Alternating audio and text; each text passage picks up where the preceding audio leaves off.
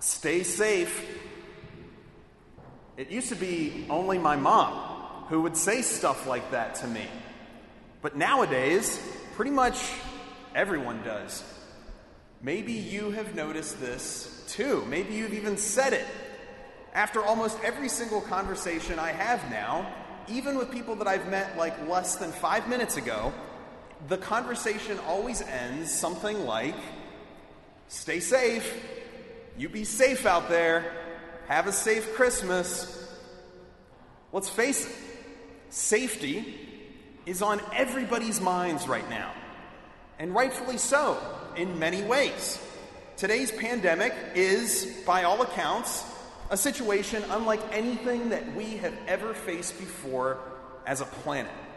So, yeah, we need to be safe. We need to try our best to be wise and prudent. We need to support and look out for one another. We ought to protect the most vulnerable among us.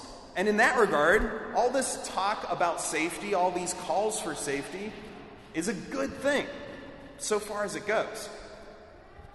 But here and now, as the church once again returns to Bethlehem and contemplates the Word made flesh, God incarnate, the Christ child, who is born for us today for the salvation of all the world. Nobody is left out. Every single human soul. The grace of God has appeared to all. As the church celebrates that feast day, I'd like to offer this blunt reminder that Christmas isn't safe.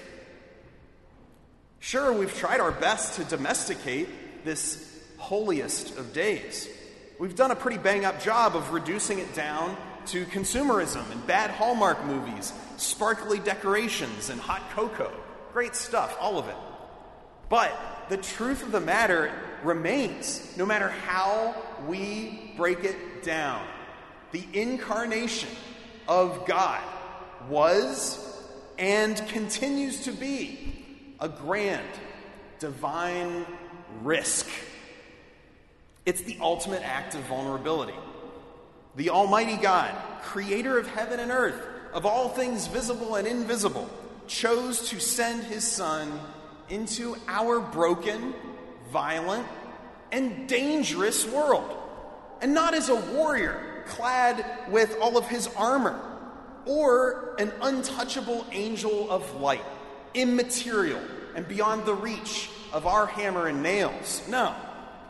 God appeared to us as a defenseless little baby. Let that fact sink in. That's what we're celebrating as we come together for Christmas.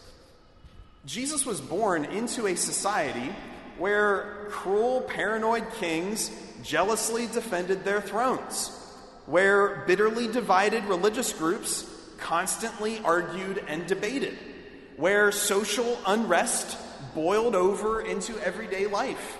A world where people lied, cheated, stole, lusted, bickered, judged, and hated. A world much like ours today. It's the world that Christ was born into. It's the same world. Why would God do such a thing? Why would He risk sending His only Son into such a fallen and dark world? Doesn't God want to hedge his bets, prevent liability, and guarantee success? Doesn't he want to play it safe and actually win over souls? Why would he risk everything on something that literally looks kind of crazy? A baby? That's God? Really? Are you sure? That's our faith. Why would this God make such a divine risk? Well, because when it comes right down to it, love is a risk. Love is not safe. We all know that to love anyone at all de- demands a tremendous amount of risk. It's dangerous business to risk your neck and invest in a relationship with someone, with a friend, with a spouse, with a son or a daughter, an estranged family member. It's a risk because you might end up getting really hurt. You might get rejected. They could betray you or ignore you or use you for all sorts of reasons. And even the best of our relationships, the most holy marriages, the most trustworthy friendships, those have to end as well, right? Wouldn't it be better if we never had to say goodbye? Wouldn't it be better if we never loved? We wouldn't get hurt. Would we ever say something like that? I don't think so. I don't think we would ever dare say that it would have been better never to have loved and not been hurt. It's always worth taking the risk of love. C.S. Lewis once said it this way I am a safety first creature. Of all arguments against love, none makes so strong an appeal to my nature as careful, this might lead you to suffering. Be safe out there, stay safe. But then Lewis goes on to say, Love anything, and your heart will certainly be wrung and possibly be broken. If you want to make sure of keeping it intact, you must give your heart to no one, not even to an animal. Wrap it carefully round with hobbies and little luxuries. Avoid all entanglements. Lock it up safe in the casket or coffin of your selfishness. But in that casket, soft, dark, motionless, airless, it will change. It will not be broken, it will become unbreakable, impenetrable, irredeemable.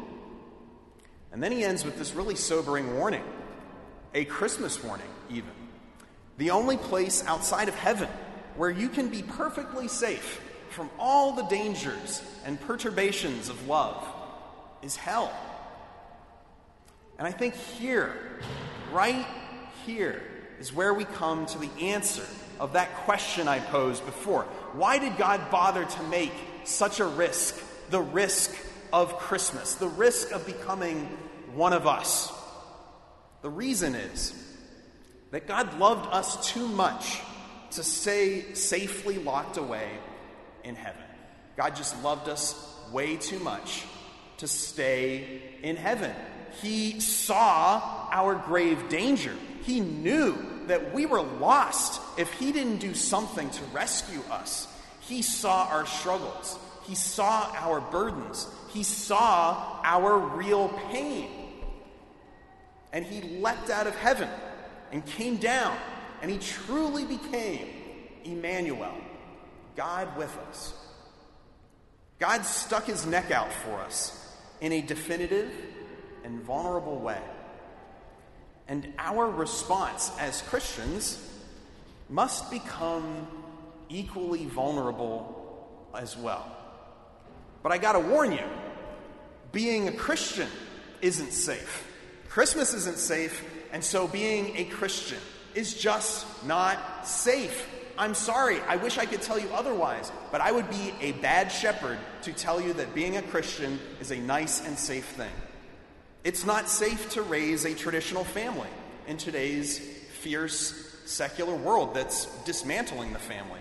It's not safe to get married in the midst of a hookup culture. It's not safe to enter seminary and discern the celibate priesthood in a world that, where that looks crazy and kind of dumb. It's not safe to leave your job and your home to go and enter a monastery or a convent. It's not safe to be a missionary in a foreign land or in your backyard. It's not safe to serve the poor and homeless, even here in Roanoke. It's not safe to stand up for the lives of the unborn. It's not safe to sacrifice in secret for the salvation of souls. It's not safe to try to find a church that's open and pray in adoration. It's not safe to pray visibly in public without getting judged or kind of laughed at. In short, it's not safe to follow Jesus, but it never has been, and it never will be. The bottom line, though, is this this newborn king who we worship and adore tonight, this tiny little defenseless child, that one, he grows up and he calls for committed, sold out disciples to follow him unreservedly. We might cling to the safety of half hearted and self preserving faith. I know I do all the time. But that kind of faith will fail us in the end. It will not be enough, it won't actually keep us safe. Jesus tells us clearly enough that whoever tries to save his life, whoever puts personal safety and security as their top unassailable priority, they'll lose their life.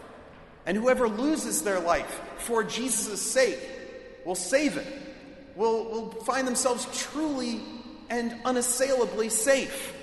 They will find real security in the Lord of all consolation and joy and peace. Jesus lovingly beckons to each one of us come, become vulnerable with me, learn to love from me. I will send you into dangerous places, into people's lives, into their homes, into their mess.